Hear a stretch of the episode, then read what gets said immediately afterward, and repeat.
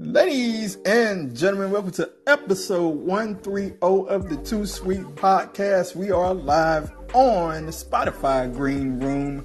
Ladies and gentlemen, on YouTube as well. Always feel free to like, subscribe. You see the Twitter handles if you're watching on YouTube. Join us on Twitter. Got Marie Shadows joining me. Ah, and this is going to be a quite the great show. We got a lot of stuff to talk about. How's it going, Marie? It's going good, man. Thank you for having me. Let's start. All right. Uh start right at the top with of course, as with every week, AEW Dynamite. Man, this was a packed show. It had a lot of stuff to happen in this show, man.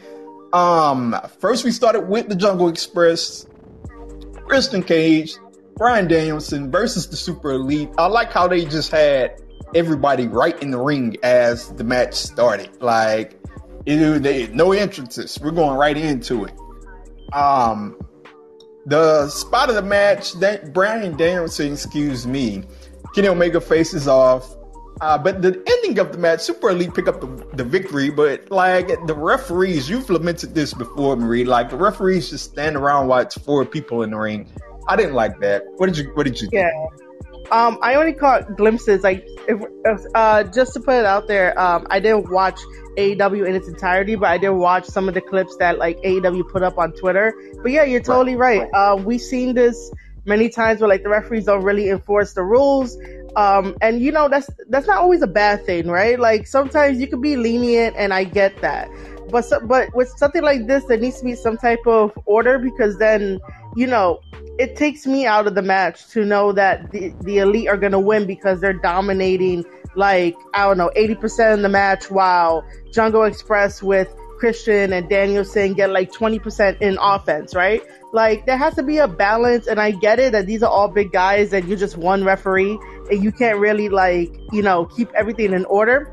But at least try and make the effort so that way the story could be a lot more juicy inside the ring rather than just like all right, you know, the uh, super elite is gonna hit their V trigger here, you know, and shit like that, and they're gonna do this and that. Like, we they need to stop making it predictable.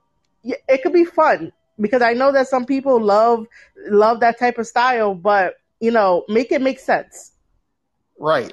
I totally agree with that. And it's like every elite match, to which this is why I respected Adam Cole versus Jungle Boy. It was just him but every it seems like every elite match is like extra interference. It's extra something going on, and the elite wins. Yeah, yeah. So, I, I yeah. the extra interference, like, um, you know, if interference is done right, you're gonna have a really good match to talk about. If it's done all the time and it's messy and sloppy, like all we're gonna do is remember the interference and not remember the match.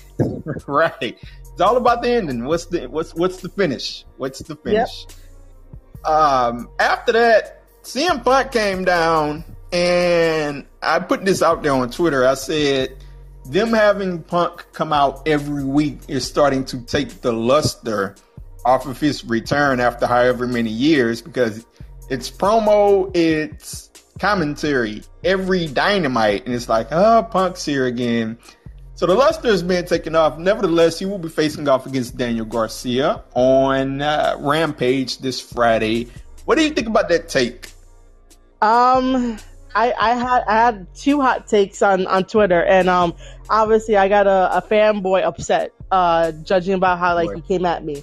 So basically, like, you know, um, if any of you guys ever listen to me talk about punk, I'm no longer a CM Punk fan, but for the sake of the business and for the sake of story, we're going to dissect this a little bit, right? So CM yes. Punk comes back. Congratulations, Punk. You're back after seven years.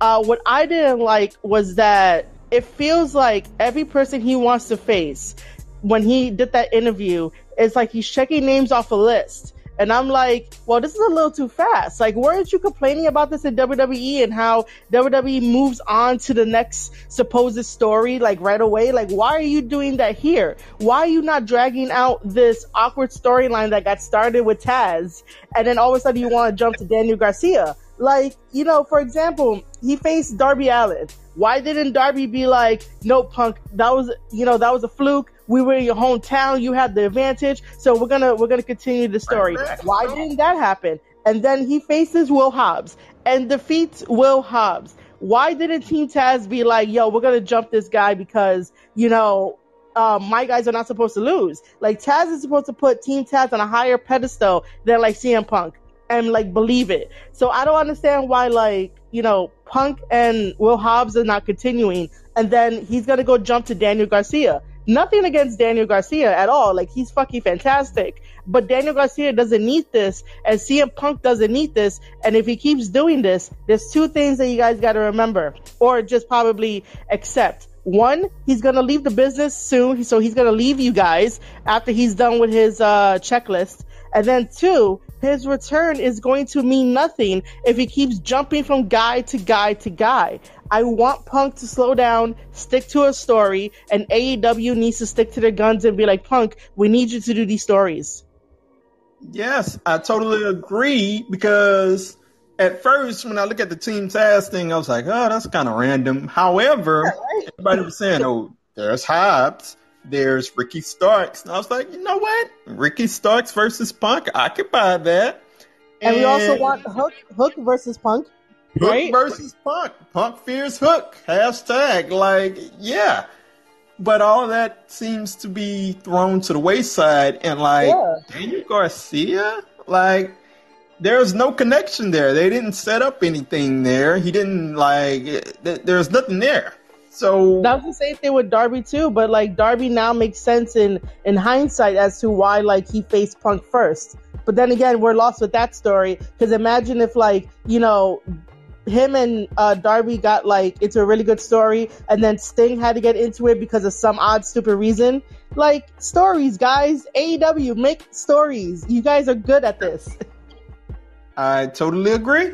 I totally agree. We'll see what happens with CM Punk in the future, but yeah, the luster is kind of wearing off. Yeah, um, yeah. Moving on to Arn Anderson. I'll be darned if in 2021 I'm not tuning into a wrestling product every week to see what Arn Anderson has to say because I'm all in on this. I am all um, in on this. He had the segment with Cody. You're gonna have to explain. Yeah, you're gonna have to explain the segment because nobody put that segment up. Apparently, he slaps him. Yes, he slapped Cody Rhodes. That was the main part of the segment. That's all I saw. Him. And Cody Rhodes did nothing but stand there. Goodness, Arn is bringing the comedy to, to my wrestling life every Wednesday. He's fed up with Cody. He slapped him, and yeah, yeah, I love it. I love it. They have me invested. I was gonna tell you that, like, um, you know, if you if you or anyone else goes back and watch like his promos from back in the day, it's exact it's it's exactly the same thing. It's very you know it's very Arn. Like th- this is why he was called the Enforcer and why no one fucked yes. with him. yes, like his promos. It, like if you look at when he had the promo I don't know if this formed the Four Horsemen, but he, he, I think it did. He started talking about the Four Horsemen of the Apocalypse. That is an yeah, incredible. Probably, yeah, that's probably what happened. yeah, yeah, that's an incredibly fiery promo, and that was on. Like he didn't have the flair of Ric Flair, but yeah. when it would turn from Ric Flair to Arn, the, the ability of the promo would never drop off. Never. Yeah. Never ever. So yeah, Orn Arn is is relevant in 2021. You, you love to see it. You love Definitely. to see it. Moving on, we had Bobby Fish versus Sammy Guevara. And this was an interesting matchup. It did not go as long as I thought it would. I thought we were getting ready to have like a, a somewhat of a classic here, but Sammy Guevara picks up the win and he retains the title. Uh, what did you think about that match? Um, it was nice for what it was, right? Um, right. I really enjoy Bobby Fish, and um, I know we're gonna get to like you know talking about my MLW experience, but I'll put it here because uh, Bobby Fish was at MLW uh, to take on uh, Davey Richards during the um, the Opera Cup, and bro, man, seeing him live, I'm like, this guy is fucking great. Um, so like you know what you saw in the ring is exactly what you're probably gonna see every single night, and he's good at what he does. Sammy is also good at what he does. Um, there was just some stuff that like needed to be a little more tightened in the match, where like mm-hmm. you know um, certain moves like should have been smoother and stuff like that. But other than that, like it was good for what it was for like TV for AEW. Right, right. I agree with that. I agree with that. Um, Dan Lambert comes out. He runs down. They they they put the beat down on Sammy Guevara runs down Chris Jericho. We're gonna have a three way match up next week. I think they're gonna be in Miami. I think that's gonna go down next week.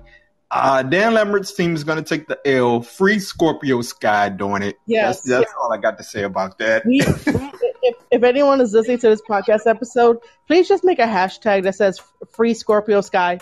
Please, like, yes like I I don't understand it. Like ever since Scorpio was there, like you know he's he's the homie, right? He's he's like there since day one and shit. And yet then he gets the the tag team treatment again, even though he won a brass ring. And you know, I tweeted out, I was like, AEW fans still can't tell me, you know, what was the meaning behind having the uh, brass ring ladder match for having Scorpio Sky win it and also not doing anything with him when you say that he's like the face of the company, right? Like, I don't get it.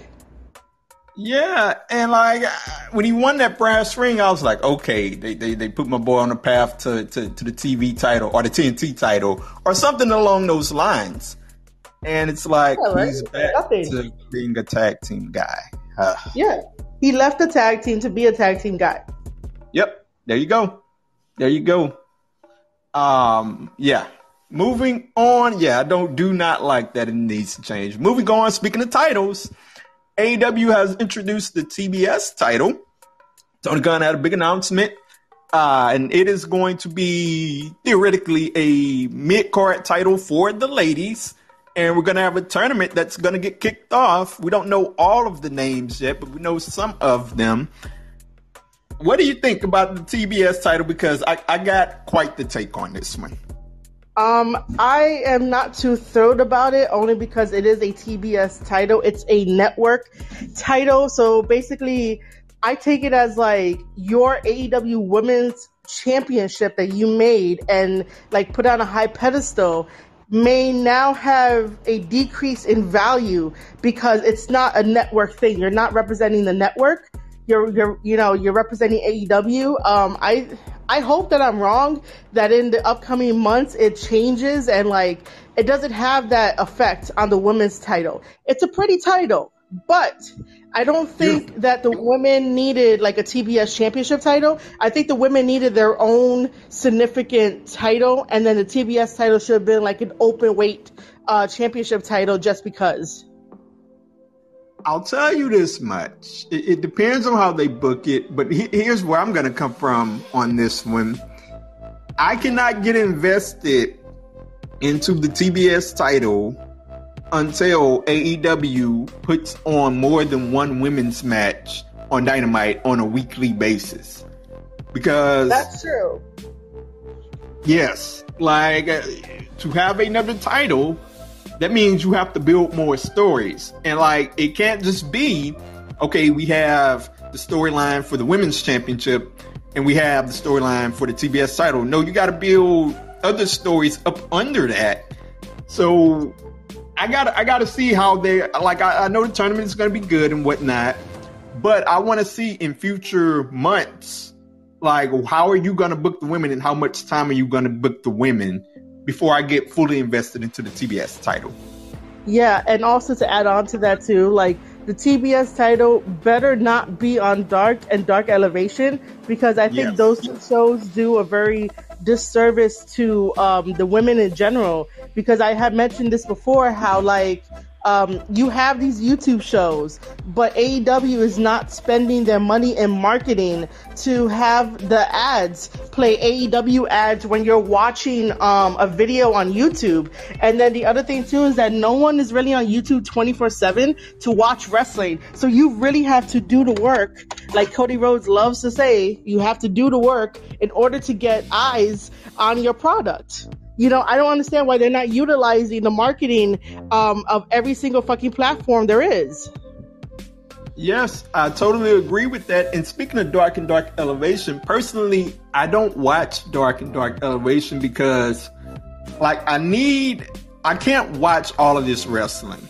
Like, yes. Monday was three hours. Uh, Tuesday, I think uh, one of the Dark and Dark Elevation, that would be three hours because NXT. Wednesday, yeah you got two hours with, with Dynamite. Thursday would turn into three hours if you watch Darker Dark Elevation with Impact. And even yeah. Dark Side of the Ring is playing. Yeah, and then, so that's like a lot. Yeah, and then Friday is three hours. So I can't be on Dark, I can't be watching Dark and Dark Elevation like that. And like, I hear, okay, a lot of people say Big Swole is doing great things on Dark and Dark Elevation. Well, give her a chance on Dynamite. Right? Like, like um Diamante and Big Swole would have blown up on Dynamite and it would have been a lot more conversations with everybody on Twitter, Facebook, like wherever you like hang out to talk about wrestling, like it would have been a big thing. I know nothing of like their feud and why they started it. And then people are like, Oh, you should watch Dark and I'm like, yo, I tried that.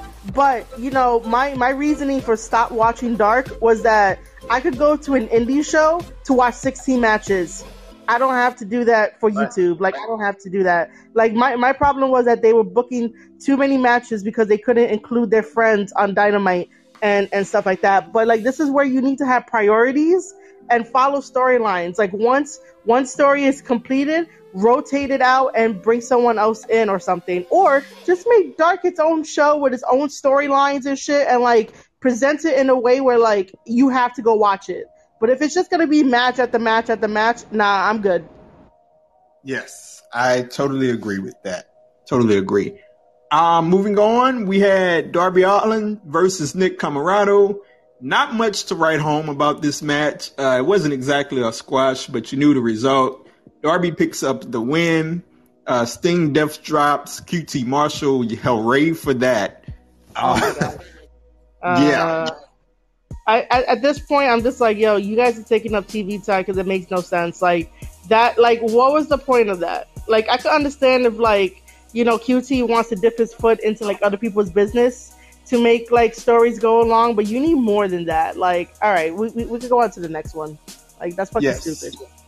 Yes, Darby also got attacked by MJF and his cronies. Uh, people were saying, "Is that retribution?" they had the black mask and everything, so they, they took out Darby. The build to Darby and MJF goes on. Um, moving on, unless you got thoughts on Darby MJF. Oh, that's right. Wait, no, hold on. Wait, is that is that the next feud? Right? It is the next feud. Yeah, yeah, well, yeah. You, you said that last week. Oh, I mean yeah, the week before. Yeah, yeah, yeah, yeah. They said it was going to be this this next dynamite, but because of the quote unquote attack, Darby has not been cleared, so they're going to do oh. it at a, at a later date. All right, cool. Let's just so we'll like yeah. Okay. okay. Um, next up, we had Dante Martin, and I've been preaching this for a while. And I've been saying, give the kid a story. Like, let's see something other than athleticism. And the yeah. kid had the mic for like 15 seconds, and the crowd was going wild for him. He calls out anybody for a, for a matchup. He gets Malachi Black. He gets kicked. And you know what? We're gonna have a Dante Malachi Black matchup. What do you think about all of this? Why? Jesus. oh my god, that that is such the weirdest fucking um like matchup to put because like, you know, Dante Martin is good, right? I'm not gonna take anything away from him. But to put him with Malachi Black, who's like really higher in like superstar status, if we really want to look at it that way, like all right, I, I, think I might jump ahead, but like, didn't like Leo Lio Rush come out for for Dante as well, or no, or like did they have like interaction? He didn't come out, but they played one of those backstage pre-tape promos yeah. where Lio Rush said, "Okay, Dante, you're facing off against Malachi Black you're going to need somebody in your corner. And he started talking about money, and he said, "I'll have my people get with your people, and you know what? Oh. We'll link up." Ah man, so like No, um, that, that that that to me like I, you know, to me hearing that I'm just like, yo, you fed Dante to like the fucking wolves. Like I don't want to use the word buried, and I and like I don't want to use that, but like you just fed him to the wolves, and I know that Dante could hold his own, but you don't just put him with like something random like that just because Dante is like, yo, I'm issuing an open challenge. You know, you know what would have been great because because Lio Rush can wrestle, right? Well, I mean, well, to, to me, to to me, he's not really a, a wrestler, but he still can wrestle. Uh, that that weird ass injury that he had is probably okay, but he could have came out and faced Dante Martin, and let's say that if Lio won, he would have been like, "Yo, come join my camp." My people will get with your people, and I think you're valuable, and we could take over AEW, right? Like you have to put Dante with like the the people he works best with, not not with Malachi Black. Like, man, that's so fucking random. I feel you. I guess the only way I can be like, okay, I can dig it. Okay, maybe if they have Dante face him off in a very competitive match and Malachi Black just wins, maybe Dante will come across looking good. Yeah. However, I agree with you that it's real random that Malachi Black was the guy that showed up. And I guess we'll see. I guess Yeah, we'll see. You know, I, I don't mind like having weird matchups between like people on the AW roster, right? Because we call those fantasy matches, and sometimes you know the good fantasy matches you want to see are the ones that do great. But like to put something random like this after Malachi Black um, is you know feuding with Cody and the Nightmare Family, and I guess that's slowing down too. Like this is where AW needs their priorities to be like checked and be like, look, Yeah. you you're in the storyline, you got to go finish it. Like, there's no ifs, ands, or buts. Like, unless you want to add somebody new to make like a new layer and a new like uh path, then sure. But this is so random. Yes, very, very random. So uh we'll see how that plays out. Like I'm a big fan of Dante Martin and I hope he gets something consistent. Right. Um, That's all we ask for AEW. Make it consistent, right? yes. Yes, absolutely. Moving on, we had Ricky Starks. Um, he called out Brian Cage, said he wanted to fight, but Brian Cage was not there. However, Brian Cage was there. Came in, put the beat down on Ricky Starks. Ricky Starks escapes with Team Taz. And I don't know who the face is in this feud because the crowd was loving them some Ricky Starks, the Louisiana boy. Uh, what do you think about this feud? Um, my my offer still stands. If uh, Brian Cage ever listens to this, I will help you with your promos because your promos are not the best in the world. And I and I told you that directly on your one of your tweets. Uh, because I'm like, bro, you don't move on to the next until you're done with Ricky Starks. Um, I think I just want this to end just because of how badly it's been handled. And just for having Brian Cage's wife to come in and say that he's a star.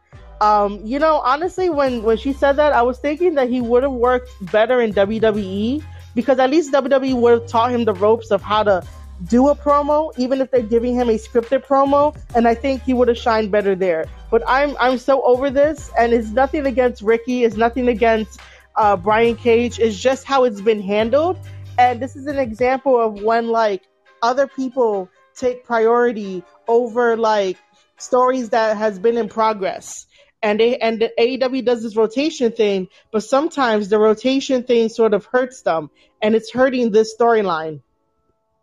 Yes, absolutely. Because people, uh, as we talked about earlier, people were clamoring for CM Punk versus Ricky Starks. And Yeah, now it's like, well, that's not going to happen. We're, we're shifting back to Brian Cage and Starks, and there's less interest on it now. So, Yeah. I agree with that. Like, it, it has lost its luster, and I guess we'll see how it plays out. I, I can only imagine that it'll play out at full gear. Um, moving on, we had Hikaru Shida versus Serena Deeb, and Shida was going for her 50th win. Like, I wish this was something they would have said last week instead of just piling it in right before the match. It would have actually meant something. But surprise, surprise, Serena Deeb wins and she beats down Shida with the award after the match, getting some pretty cool heel heat. Uh, what did you think about this? Um, from from the clips that I saw, like um, it's probably it, it probably a good match. Um, between uh, Serena Deeb and uh, Hikaru Shida, like you're not gonna get anything less from those two ladies. Um, I do, uh, I do think that AEW needs to start um, you know, saying certain things ahead of time or like when they do those road to shows to make sure they have a line that says, you know, Hikaru Shida is uh, gonna go for her 50th win and we're gonna present her with a like a trophy at the end. So like, you know, guys tune in or whatever. Like, you know, just don't do it on the show. Um, I did see that Serena Deeb used the the trophy to uh, hit uh, Hikaru yeah. Shida with it and break it. Um, yeah. all right, cool. We got Serena D with some heel heat. But where does this go next week? How does this set up for next week? Like, you know, that's all I, you know, uh, care about. Yeah, because Serena Deeb has some heat, and you can't just say, okay, we did that, and like we're gonna sit Serena to the side for a few weeks because she's gonna lose the momentum. Yeah, and um, have, like, yeah, go ahead. You have to have a definitive road that you're going down after this. Yeah, and um, I was gonna uh jump on the whole momentum thing that you were saying, and sometimes AEW like don't know when to really give us the momentum, and like when to like sometimes pull back because it's needed to pull back. Like, oh my god, they're like momentum is like all over the place. Yeah, I agree. I agree with that. Um, last up in the main event, we had the ladder match for an AEW World Heavyweight Champion uh, Championship shot. Uh, this one was all over the place in a good way. Like we had a lot of crazy spots. Andrade, I think he had a flipping power bomb over the top of the ladder on Pac. Um, one dumb thing that happened that bothers me Lance Archer had the ladder in the middle of the ring. Everybody's laid out on the outside. Moxley's music yeah, hits, and he's like, "You know what? I'm gonna go fight Moxley instead of winning the match." Like, come on, man. Nevertheless, Hangman is the Joker. yeah, I saw that. Hangman wins the match. Big ovation. What did you think about this match? Um, I, I want to go back to uh, Lance Archer. Um, like he's he's still promoting his damn match that's coming up um in Philly October 16th and 17th. I think they're yeah they're gonna be at uh they're gonna be with like New Japan and shit and like do tag team matches. Uh, well, okay. obviously Suzuki. Uh, it's gonna be Suzuki with Lance Archer taking on Eddie Kingston and uh and um fucking uh Jon Moxley uh at New Japan Strong uh, in, in Philly. Um, but I'm happy that uh, Hangman came back, right? Uh, but nothing fucking changed about Hangman. Like, you know, um, I, I get it in, in his real life. I, I believe that his wife should have already gave birth. Um, like it would have been nice if he would have been like, hey, you know, my wife gave birth, you know, just respect our privacy so that way we know, um, even though like it's well, none of our business. Well, what what happened? to that point, and maybe this should have been on Dynamite instead. I mean, maybe they will do it next week. But after the show, he had a little backstage segment with Tony Schiavone, and he talked about the oh, baby. Oh, wait. oh, he did. Yes, he did. Yes, he did. Okay, thank God, because um the, the the little thing that I saw was that um he had no more PTO time, so he had to get back to work, and I fucking hated that. I hated yeah. that oh, yeah, so much. say that. you want you want to know why I hated that? It's because like you know uh, to me, wrestling is not a nine to five job. You don't get a pension. You don't get, you know, PTO. You don't get $15 an hour, whatever it is, right? So do not remind me of my horrible reality when I have to stop watching wrestling for two hours. And anyway, he's a cowboy. Like, he should be having a farm with pigs and cows and chickens and a lovely wife and like milking the cows and shit. Like, play to your fucking character. Do not tell me that you came back because you didn't have any more PTO time. Like, no, I don't want to be rushed back into my horrible reality knowing that like some person out there is suffering from a horrible nine to five job. You are a wrestler. You are a yeah. cowboy. If you do not want to play the cowboy character to be serious, then don't play the cowboy character. Play a regular nine to five guy, wear a suit like Cody, and come in and make it seem like, you know, it's it's a nine to five job. So that really bothered me because I'm like, that doesn't add anything to your character, Hangman. Hangman, congratulations that your wife gave birth, right? But absolutely, you should. What happened? Uh, uh, yeah, I was agreeing with you. I said absolutely. Oh, uh, congratulations on that. But he should have came back with like a darker tone because now it should be his time because everyone that we pop for, Daniel Bryan, uh, oh my God, Bryan Danielson, CM Punk, Adam Cole, essentially they took a spotlight whether or not AEW faithful want to admit it or not like cool Hangman got, got, got a cool ovation when he came out but like for story wise it, it's always been Hangman's duty to get the belt off of Kenny because they've been in a storyline ever since Ring of Honor and New Japan days. Um, the other thing too is that like he came back now. Um, full gear is November 13th we have mm-hmm. six weeks. Is this not a WWE logic building feud right now? Just because um, during the during the time that Hangman was out, Kenny Omega did not do any type of jabs to keep Hangman relevant while we get to this point. Right, right. And I, I tell you this much. This leads me to another point or another question is it Hangman or is it Bryan Danielson? And I've been on this kick all along, and you, you two, all of us. Hangman yeah. should win.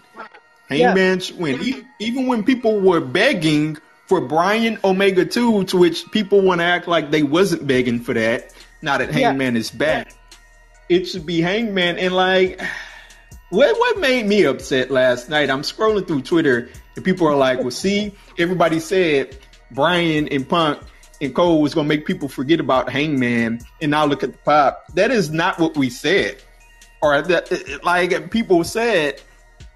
Bryan going straight to Omega, like that, rightfully worried people. And yeah.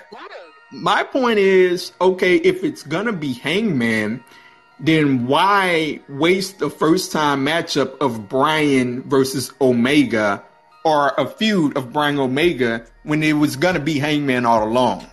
Well, I'll, I'll tell you this: it's it's that it's that thinking of like, um, who do you who do you put there as a um, what do you call it? I guess as a fill-in because if you really think about it, uh, Bryan Danielson is a fill-in um, just because, and that's why they had. Right, right, um, and hey, we'll see how that goes. Hey, Corey, like, uh, can, yeah. can, can my boyfriend do like a guest cameo? Because he he really has something to say. Is that cool? Yes, absolutely. Right, cool. So go ahead, man. Okay, so this is what the whole situation is. They wasted pay per view matches of Daniel Bryan and Kenny Omega for a title match. They could have done this a couple of months later after Daniel Bryan built himself up going through other people that have nothing to do with the main title. Absolutely. Wow. wow. You have Hangman versus Kenny looming the whole time. How is Hangman going to live up to the match of Daniel Bryan and Kenny Omega? I mean, really, could, could you really fathom that? That was a fantastic match.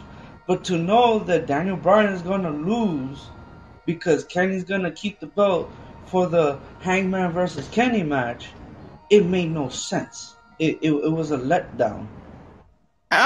Absolutely. I got to agree to which we had a first time, well, first time in AEW dream match. And as you guys put it, it turns out Bryan Danielson was just the stand in. Like, this is something that you center an entire pay per view around. The the first time matchup of Bryan Danielson versus Kenny Omega, and it was done on network television. So, yeah. I, like you said, I don't know how Hangman lives up to that match. Like it's impossible to live up to Danielson versus Omega from a pure match quality standpoint. It is um, because uh, you know Hangman is good in the ring. He really is, but um, he hasn't he hasn't become the breakthrough star that he was supposed to be.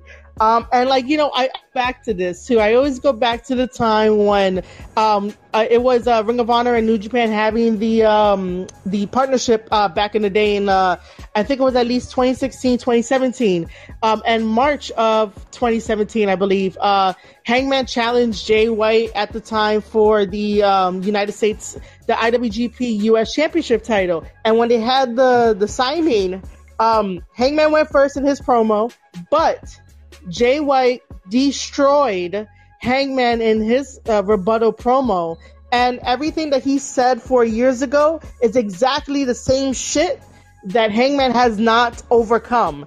And I'm like, yo, if someone is really pointing out all of your flaws as a wrestler and telling you the stuff that you're doing, especially at the time he was in Cody Rhodes shadow and like the Young Bucks shadow. And guess what? He was in um the Young Buck shadow, like, you know, here in AEW, and still in the shadow of other wrestlers. And you didn't take the advice of uh, Jay White to try to improve yourself. I really don't know how uh, Hangman versus Kenny Omega at full gear is going to live up to anything else. Well, we got six weeks, and Tony Khan. This is Sting versus Hogan at Starcade '97. You can't, you can't mess this up. Like the, yeah. the result is yeah. obvious, and like this is big for this company, and we'll see. We'll see how the story is played out, and we'll see where that leaves Bryan Danielson as well. Um, moving on from AEW, where should we go next? Uh, we can do a little bit of NXT, not the whole show, but um, we can do a little bit of NXT. Mandy Rose, Toxic Attraction Mandy Rose is on the hunt for the championship, uh, of which is held now by Raquel Gonzalez. And look, there's a lot of people that doesn't like the Raquel Gonzalez title reign. Uh, I think it's time if you're gonna go all in with Toxic Attraction. I think it's time. Okay, go ahead and put the title on Mandy Rose. What do you think about that? Um, it it feels new. It feels fresh you know, um, it's obviously not the same faces that you see uh, typically before um, they they revamped uh, 2.0. Which, mm-hmm. by the way, uh, I remember sitting down and watching a full episode, and I can't complain about it. Um, I just, I just can't. It's not. It's it's really interesting of how they're building characters, especially with toxic toxic attraction, because like you know the women already in WWE get like a bad rep, right? Sometimes sometimes WWE does two like two good steps because we complain about it, and then like four steps back when everyone quiets down. But um, I think that Toxic Attraction is a really good team, uh, and especially they have different backgrounds, and I think that's what people are like more attracted to, all pun intended, uh, to want something new. Um, I think that with uh, uh Raquel, I'm, I'm, I'm butchering her name. I'm so sorry, Gonzalez. Um, I don't know, man. Like I don't remember anything memorable from her, and that's not on her per se.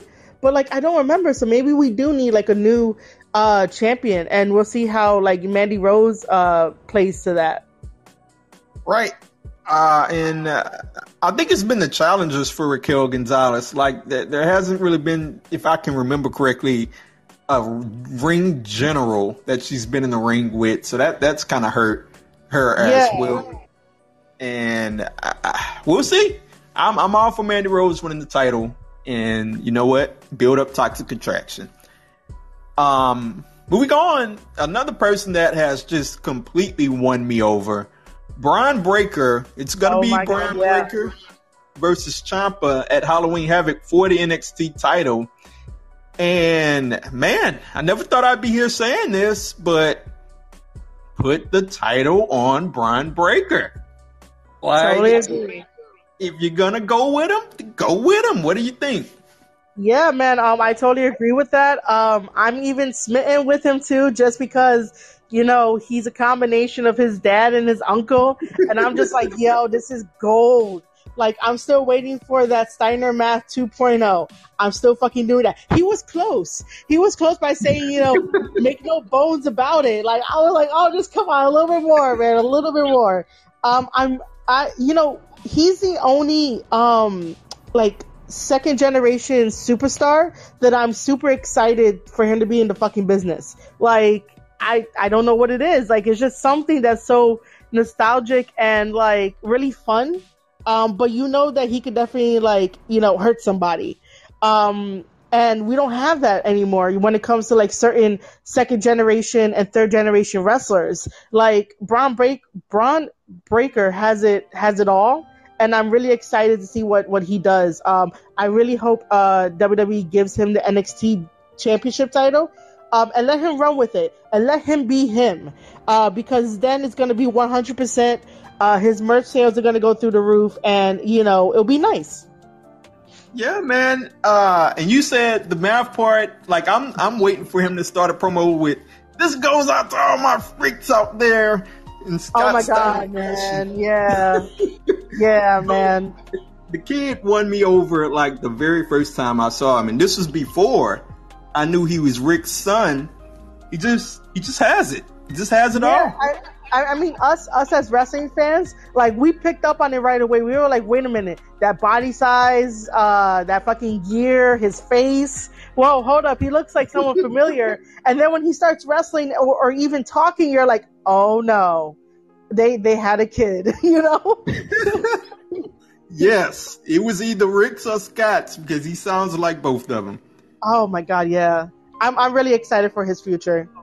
Me too. Me too. Absolutely. Um, moving on, we had Joe Gacy. he won a match. this guy's character, man, I just want to. I've never wanted to punch somebody like a, a character, to which that that probably means it's working on me. So, yeah. but this guy's something else, man. What do you think about him? Um, I remember the first time that I saw him, that time that I actually sat down to watch the whole show. Um, he was doing like, you know, oh, this ring is a safe space, and he just wants to be a nice guy after like the matches. I, I think there's something there, but um, you know, obviously, uh, Twitter always has something to say about it, right? Like something stupid. But you know, it's always WWE picking up on um, the commentary that happens over on Twitter, where like you know there's all these like woke people and then there's all like the common sense people and then the people who want a safe space. So why not capitalize on that audience to get them to watch nxt especially if you think that like you know obviously the ring shouldn't be a, a safe space because you beat people up but essentially like if you want to cut a promo i guess you consider it a safe space right like you know it's, it's a balancing act and i think that you know Joe Gacy has something that can work. Um, it's just a matter of WWE maybe tweaking it to uh, make it work. Um, I just want to see how it how it pans out because remember they took him off TV for what like maybe I guess two NXTs before bringing him back. Right. Right. It's weird. and I'll tell you this much. Another thing. Speaking of weird, Parker Boudreaux showed up in the crowd and like they've taken away his hair, they've taken away the, the, the guy's eyebrows what are we doing? Like the kid had a really good look, and now I'm assuming it's going to be a Joe Gacy versus Parker Boudreaux feud. oh my god. Um. So like, I saw the picture of him, and I was like, "This looks so weird." And then my like, and while you're explaining it, my brain is like, "Yo, he must be a prison character." I'm so sorry. he must be a prison character like that's that's what it looks like. He was stalking old Joe Gacy, and I guess we'll see how the how the how the, how the storyline plays out. But man, the kid had hair that was that made him really stand out. So I don't well, know. well, now he stands out more. He's like a pencil. He's like a thumb. yeah, that's exactly what he is. He's a pencil. So uh, we'll see. Uh, moving to the main event: Briggs, Jensen, MSK Mello, Trick Williams, and the Grizzled Young Vets in a four-way tag team matchup for the titles. A really good matchup. Uh, MSK picks up the win, and we had an Imperium beatdown of MSK, and Briggs and Jensen comes to the rescue. Uh, possibly a future MSK Imperium feud. Uh, what do you think about that?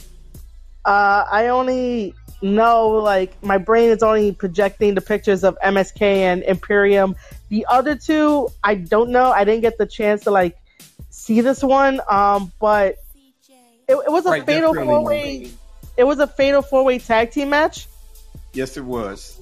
Ah, um, I mean, I don't have much thoughts on it. Um, I do know that MSK is really a, a, they're a fantastic uh, tag team. Um, and them to go after, well, not them to go after, but Imperium to beat them down. Uh, I I wouldn't mind seeing Imperium versus MSK, but for like the the other two new tag teams, I don't really know much about them, right. so I can't really comment too much. Right, right. Uh, they're pretty decent. I'm a, I'm a fan of Mello and Trick Williams more so than I am uh, Briggs and Jensen. But an MSK Imperium feud, sign me up for that. That's gonna make for a good match. I'm assuming at Halloween Havoc. So uh, we'll see about that. We'll see about that. Um, we have some wrestling topics to go, uh, but I'll take this time after AEW and NXT to jump into your MLW experience. How, how was it? Man, um, so I was press for MLW, and MLW is Major League Wrestling. You guys can now watch it on uh, YouTube um, every Wednesday at 7 p.m. And then I'll have my critiques oh. either out on the same day or probably the next day. So they're they're back on YouTube. Yeah, um, they're they're back on YouTube with uh, uh, MLW Fusion Alpha, and that's like you know I guess like the new season of MLW. Um, wow, awesome! I, yeah. I became very invested into Myron Reed, and yeah. like they went away from YouTube, and that's when I stopped watching. Okay, they're back. Awesome. Yeah, it's just that uh, I, I believe like uh, Court was still trying to figure out like where they should like you know put it up and stuff like that. Um, I do know that it feels like they take like season breaks in a way. Um, after they're done all the tapings that they need to do, they take like a little break and then I guess uh, come back and whatnot. So um, I live here in uh, New York City, so it was me, uh, JD Alpha came along, and the the the guy who made the cameo on your podcast my boyfriend. We're gonna refer to him as Ravage Dragon because you know we all love kayfabe, so we're doing this in my kayfabe order. Um, you know, all three of us uh, went from New York City all the way to Philly. Man, we fucking drove. Um, That was yeah. Uh, we we drove all the way to Philly. Um, I got there late for like the media stuff, but I still managed to capture like Hammerstone and like Myron Reed. Um, but I didn't catch um, the, uh, most marketable. Um, I finally got to meet Alicia Atout like in person. It was super. She's super cool. She's a super That's cool, awesome. down to earth girl. Um, I told her that I was proud of her learning how to wrestle and doing that stuff for like OnlyFans with Selena Del Rey. I mean, no, so Serena. Uh, I, I butchered her name. It's not. so. It's not that. Uh, Selena. Can I? Can uh, I ask a question? Sure. When I saw that going on, and the first thing I said is, okay, when in Okay. Oh. All right. So the Two Three podcast, Corey has taken a little tiny bit of a break. Um, he's currently on mute, but um, yeah. Uh, when he comes back, I'll definitely answer his questions about that OnlyFans uh, thing. And I know I butchered uh, Selena's uh, name, and I'm totally sorry. I've been butchering a lot of people's names. I've been trying to uh, absorb all the wrestling that I can. Uh, so, aside from meeting Alicia, Alicia is a really cool, down to earth girl. And I told her that I'm proud of her for learning how to wrestle because I don't wrestle and I've uh, accepted. Oh, you're back? Yes, yes. All right, cool. So let me ask you a question about the OnlyFans thing, right? So, yeah. uh, the matches that uh, Alicia did with um, her frenemy is only going to be on OnlyFans. You have to get a subscription to OnlyFans to see these uh, matches, and those matches lead up to a pay per view that they have. Um, okay. They, yeah. Um, yeah, that, that, that, that's exactly what it is. And um, she she was showing off uh, the bruises on her arms because you know when you're learning how to wrestle, you you get bruises and shit. Her her tailbone is bruised as well. But um, you know, she, she she's a trooper, and I was like, you know, I'm proud of you for you doing this because when I was in the ring, I was like, nah, I'm good. I'm good. This isn't really for me now. Uh, it's only because like when you get into the ring and they tell you that you have to like fall on your back, your brain is automatically like, no, you're not doing it. Don't do this. And you have to really train yourself to like be relaxed and like, yeah, I'll be fine. like, no, you won't be fine. Um, so th- this is why I don't I don't wrestle and I've accepted that and I like doing stuff behind the scenes. Um, I saw like Jacob Fatu just walk back and forth. Um, uh, Davey Richards walked back and forth. I managed to take a picture of the ECW uh, wall, the famous one. It was in the men's bathroom. Everybody goes into the men's bathroom, so it's okay. Um, yeah, everybody goes in there to take a picture with the um, uh, take a picture in front of the wall. Um, and then I got invited to sit uh, where Hardcam was at, so you guys will be able to see me uh, tonight um, on Vice TV uh, for the main event and for Myron's match. Uh, so you guys will be able to see me. I'm dressed in all blue. You can't miss me. Um, awesome. It was really, yeah, it was really cool. Um, and, and I think I, I, got the seats because I, I asked the the main guy, Mike. I was like, "Yo, you need help with anything?" I, I was automatically being my helpful self he he brought out a table and I was like, "Oh, we're gonna have a tables match," and he's like, "Yeah." And then I went over to him and I was like, "Yo, you need me to help you with anything? Like, you got it, you're good." And he's like, "Nah, that's cool, man. Uh, thanks." So I, you know, at least I offered to help. And then like I got the seats. Um, I took video of like everything. It was like just super cool being around fans, um, and just hearing their reaction and stuff. The only thing that I wish that uh, they would have told us was that we're also taping MLW Fusion in the process of doing Fightland. And I was like, oh God, man. Because I we didn't leave until like twelve thirty. Um oh and goodness. I didn't I didn't get back home until like four in the morning. Um but overall, oh, like yeah, overall, like I love the MLW experience. Um, um, there's like wrestlers that like I knew and I talked to them. There's managers that I knew and I talked to them, and I was like, yeah, I'm here as press. You know, I was just networking um, and stuff like that. Um, but I had a really fantastic time, and hopefully, I get to do it again. Awesome! That sounds like a fantastic time. And uh, we got Jacob, a bro, and we're talking wrestling, man. Talking MLW experience from Marie. Yes, uh, man, you can jump in at any time. But um, Marie, that sounds like an excellent uh experience. And like before MLW, like they they left YouTube for a little bit. I was very invested because Myron Reed and Injustice. That was like one of the first things I saw of MLW, and I was like, yeah, these guys are it.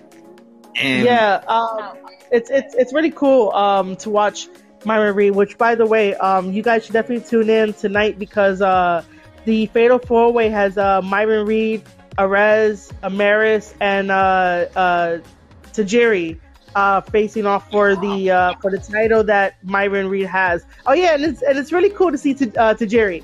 it was super cool. It was still um, good. What happened? I said Tajiri is still going. That's amazing, man. Yeah, and it's and and he's also the uh, he's also the promoter for um, All Japan. So MLW has like their their they have certain guys there for like their own Forbidden Door. Awesome, awesome, awesome, yeah. awesome. So oh, and also uh, one last thing too, if you're going uh, if you're going to Philly, make sure to get those Philly cheesesteaks. And I picked the perfect place for for us to buy Philly cheesesteaks because uh, apparently, according to JD Alpha two years ago, Geno's uh, sucked. But then I was like, "Yo, all right, so uh, let's go to Pat's." And Pat's and Geno are just like maybe like twelve feet, like uh, like they're, they're, they're right by each other. So um, I didn't get a, a Philly cheesesteak. What I got was a was a roast pork uh, cheesesteak, um, awesome. and that was pretty good. Yeah, yeah I, I, wanted something different. I was like, I, I, was like, I know everyone gets a Philly cheesesteak, but I want pork, so I got myself that. Uh, but yeah, if you're if you're in Philly, make sure to go to fucking Pat's. Sounds delicious. Sounds delicious. Uh, Jacob, as you join us, we've already we got like five topics.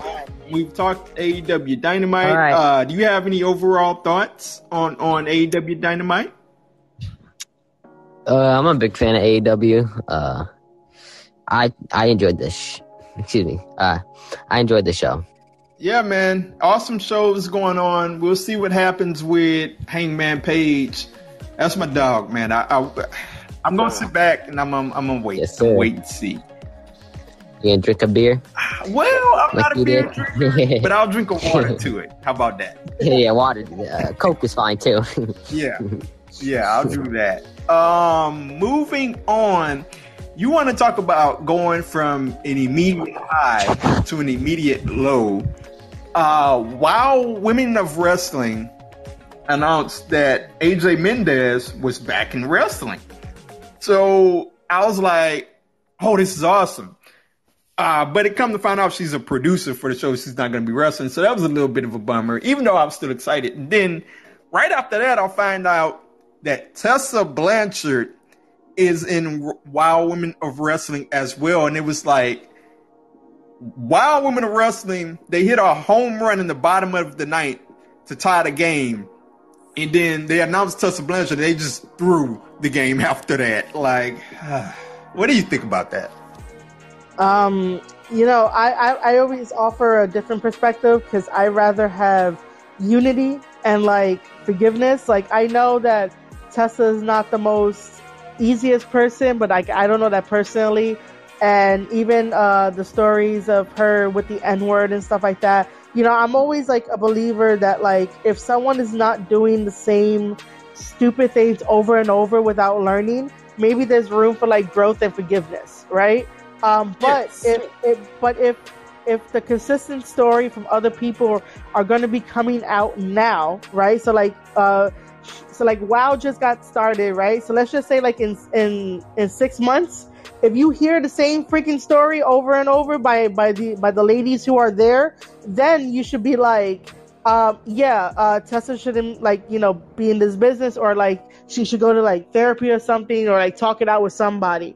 But um you know, Absolutely. I'm um I'm just gonna be the one to be optimistic and be like, WoW is gonna like succeed. They have AJ Mendez there to be one of the one of the producers and stuff like that.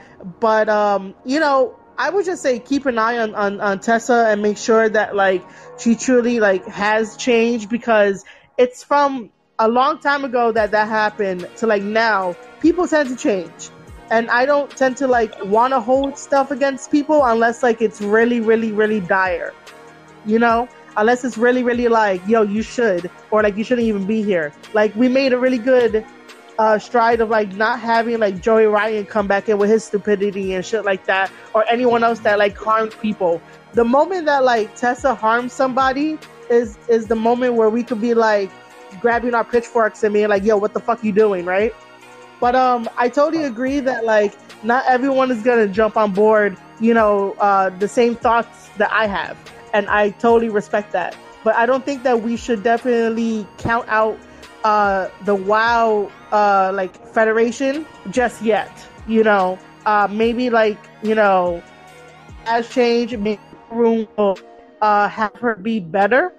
Even though I really don't like using that phrase, but I'm not just gonna count it out just yet, just because a bad person, a supposed bad person, because no one knows her personally. I don't know her personally, so I shouldn't really be like, yo, you're bad.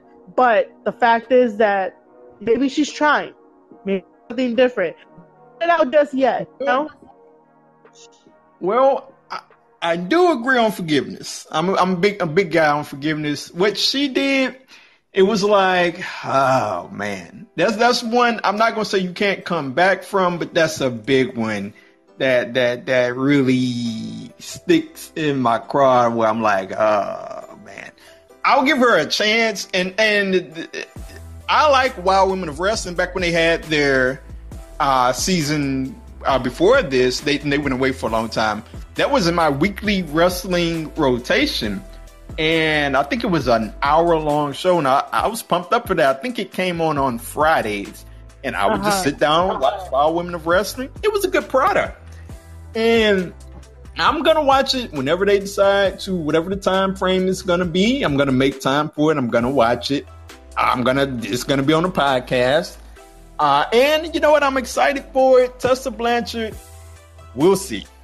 We'll Yeah, see, man. um, Because Yeah, I, I, I- never, I, I- never, I, I never want to be like, oh, you know, you have to like accept her. Like, I totally get it. Like, you know, um, everyone has different experiences. Everyone, you know, uh, will treat the situation differently. And like you said, that you're gonna give her a chance, and that's all I want people to do is to give her a chance. If she continues to do stupid shit, say stupid shit, even do stupid shit, then you guys have all the right to be like, yo, she's not a perfect fit. But if there's like some change, all you have to do is just try to give like a second chance because um it, it I, I know it's difficult, especially in certain situations where like people tell you to like pick and choose, you know, what stays and what goes. But at the end of the day, like it's it's still her livelihood to to wrestle. Um, I wouldn't even know what she'll do if like wrestling wasn't around, you know. Um, Um, but like you know, there- there's other there's other wrestlers in the wrestling business that like done really like really high heinous like shit, and like we've done a good job of not having them back in here. You know, it's it's one of those type of balancing Right. acts. But I'm not I'm not trying to tell you like what to think and what to feel. It's just like, you know, I just want to put it out there of like, um, give everything a chance other than trying to be like, oh, it's bad 100%, you know? Right. I, I'll I'll give it. A, I'll give her a chance. It's just she's on a very thin line for me. Yeah, that's totally fine. Uh. That, that's totally fine. You could you could keep her there. I'm forever whoever listens to this, um, you know, just keep an open mind. But like, if, if she fucks up and like go full force. Right. Um. Moving on. Uh. Man. Bryan Danielson had quite the. I don't know if I can say it's a take, but um, he he said back in his younger years when he would watch wrestling, all of his friends liked the Rock and Stone Cold, but he said that he hated the Rock and Stone Cold because all they did was talk. And on one hand, I see where it's coming from, but on the other hand, I don't. I guess it's a Oh, like what's I don't because what's the criteria here? Like you look at Steve Austin, and he was great pre neck injury in the ring. And you look at The Rock, like he wasn't the catch as catch can flippity do uh luchador style, but The Rock had a lot of really good to great matches based on the fact that he would tell a story in the ring. Prime example, Rock Yeah. Hogan. I consider that a, a great all-time great match. So what do what do you think about that? Um, well, from for me watching uh, Bryan Danielson's like whole career, uh, even when he got to WWE, um, before WWE, he wasn't really cutting promos. Um, you know, he'll cut promos here and there, but it won't be to the extent of like um, the way that The Rock and Stone Cold would do it. Um, and then uh, Danielson was all about wrestling. Um, you know, it wasn't too much of like, yo, let me hop on the mic and let me talk some shit. It was like, let me wrestle, and then that's where his words will come through because the fans will like hype him up. Um, so that's the only difference because he really didn't cut promos back in like Ring of Honor and stuff.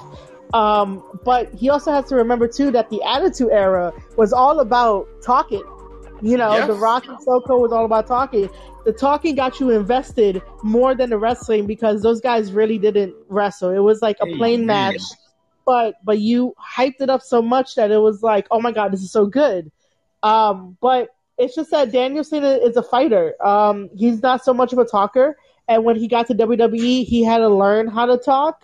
And, you know, he has to look like, well, WWE, you know, teaches people how to do things and how to grab people. It's not just about wrestling. You have to have the whole package. But I'm just going to go with that. He was never really good at promos. I agree. I agree, and uh, yeah, you got to be able to talk people into the into the door, and yeah, that that's quite that's quite the take or quite the opinion from Daniel. Uh, Um, I, I I just thought of this. Um, imagine, imagine if, and this is a, and if any wrestlers like listen to uh, your podcast, you guys should go try and do this too. I just came up with this thing. imagine putting uh, Danielson in a um, in, in a car dealership, right? And he has to go up to a customer and sell them a car. How is he going to do it? The Rock, The Rock would sell you like 15 cars, and you'll buy all 15 Yeah. cars. Even Stone Cold would do it. But can Daniel Bryan sell you a car? Right.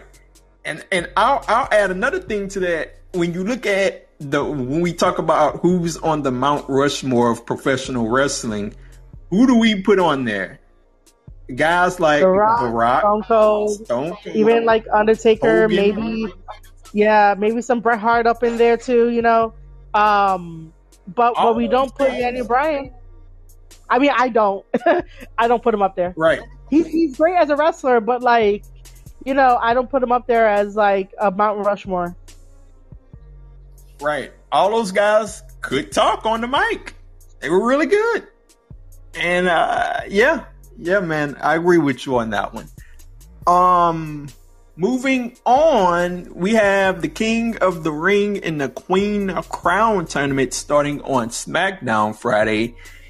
Ah, this is interesting. I if you ask me, I would have rather had had it been its own pay-per-view or a network special.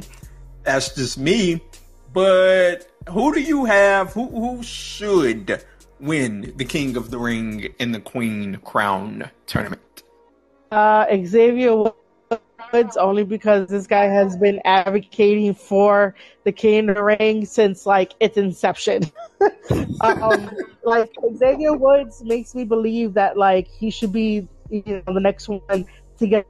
As for the Queen of the whatever they're calling it, um, I don't know uh, because they don't have like you know I I enjoy watching the women wrestlers, but like nothing, no one really stands to be like you know that person should get it. I would have to see the brackets and then maybe make a judgment on there. But generally, like I'm all set for Xavier Woods to win King of the Ring. But when it comes to the women, it's like I I don't know who. Right. Um, for me, the King of the Ring, yeah, Xavier Woods. This dude been campaign, like you said, campaigning for this for God knows how long. Make it happen. And, Uh, and you saw him too, right on on Raw, uh, where like after I think him and Kofi won the match, he screams into the camera. He's like, "Crown me, crown!" I was like, "Yo, we should fucking crown you, man!" Like, yo, that's great. Yeah. Yes, indeed. I agree on that one. The Queen Crown, I'm going to have to say, given the storyline, I'm going to say Naomi. That That's who I want to see win the Queen, Queen Crown. It, it has to be somebody that needs it. And we got the storyline going on with Naomi and Sonya, Sonya Deville. Which I'm not too proud of. I'm not too. I'm not too. Eh, eh. It's, You it's don't like cringy. it? It's cringy. I understand that. I understand Yeah, that. it's, it's cringy only because of like you know I really hate when WWE tries to do uh, this whole fucking like racial thing just just just to get a reaction. You know, like I fucking hate that. It's like give Naomi her time, um, but don't do it in a way where like Sonya has to act super strict and authoritative with her. But then if like Charlotte wants something, uh, she fucking gets it. You know, like I don't like that. Like, no, treat her as equal as you would as Charlotte because uh, Naomi was there before Charlotte. So why the fuck is Naomi getting the short end of the stick? Right. They've never explained that that one. And then and then also to piggyback off of your idea of saying to have Naomi win win the crown, yo, that, that, that that's genius because because now, right? Let's say that like she does win the crown. Roman could go to her and be like, "My queen, come join, you know, the tribe." And like she'll be part of the fucking bloodline. That would be incredible. That would That- be a nice fucking story. Like, yeah, sign me up. But Sign- again, you know, WWE had to kick me out three months in, and like they they, they lost me as a fucking writer. Wow. That Yeah. sucks. That, that like I like I, I could have been like giving them fucking storylines, but like, yo, Naomi needs to be on top. Naomi needs to stop getting the short end of the stick, and this is how we're gonna do it. Yep. That would be incredible. Incredible. Align, align alliance with Roman Reigns. Because if you look at it, Look at Apollo Crews. He had, and not not many people remember this, but he had a quick segment where he, he was in this back room with Roman Reigns, and just from that quick segment, he went from Apollo Crews just sitting around backstage to Apollo Crews that's actually being used now. Yeah. So and it's taking off. And it's nice.